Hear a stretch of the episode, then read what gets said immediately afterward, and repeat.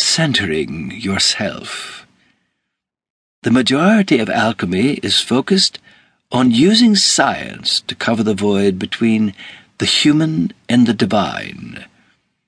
While Talbot and Dee used Enochian language to get themselves close to God, many budding alchemists have found that their art has a modern equivalent in the form of chemistry.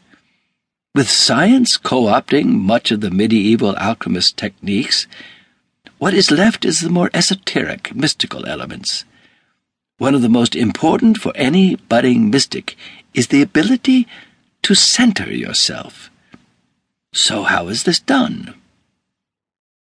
Frequently, in the mystic community, you will find people telling you that before you proceed with a spell, you should center yourself. It is a bit like grounding yourself or creating a shield, but it has the effect of focusing your energy in one calm place. To the outsider and in practice, it can be a bit like meditation, though many magical disciplines have their own version of how to center yourself. A common and widespread technique can be mastered relatively quickly. First, put yourself in a seated position. While some people try to lie down, this can sometimes have the effect of making you too tired. Once you've sat down, breathe in deeply. Hold your breath for a moment, then exhale. Repeat this until your breathing becomes steady, relaxed, and even. For some people, it might help to count while doing this. Once your breathing is set, you should begin to cast your thoughts. You will need to visualize your energy, which can sound strange. It can help to rub your palms together, brushing your skin of the opposite hand lightly.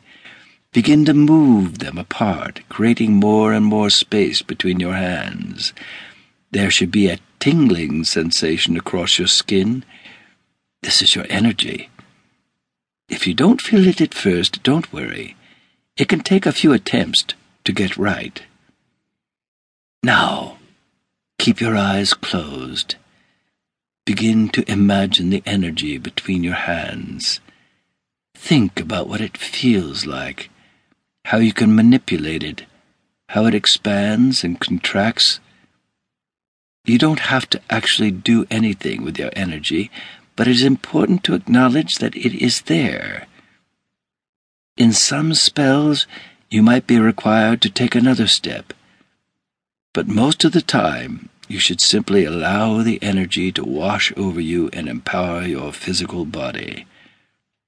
As you continue to breathe, feel the energy going in and out. You are now prepared to get started on alchemy, spells, or anything else.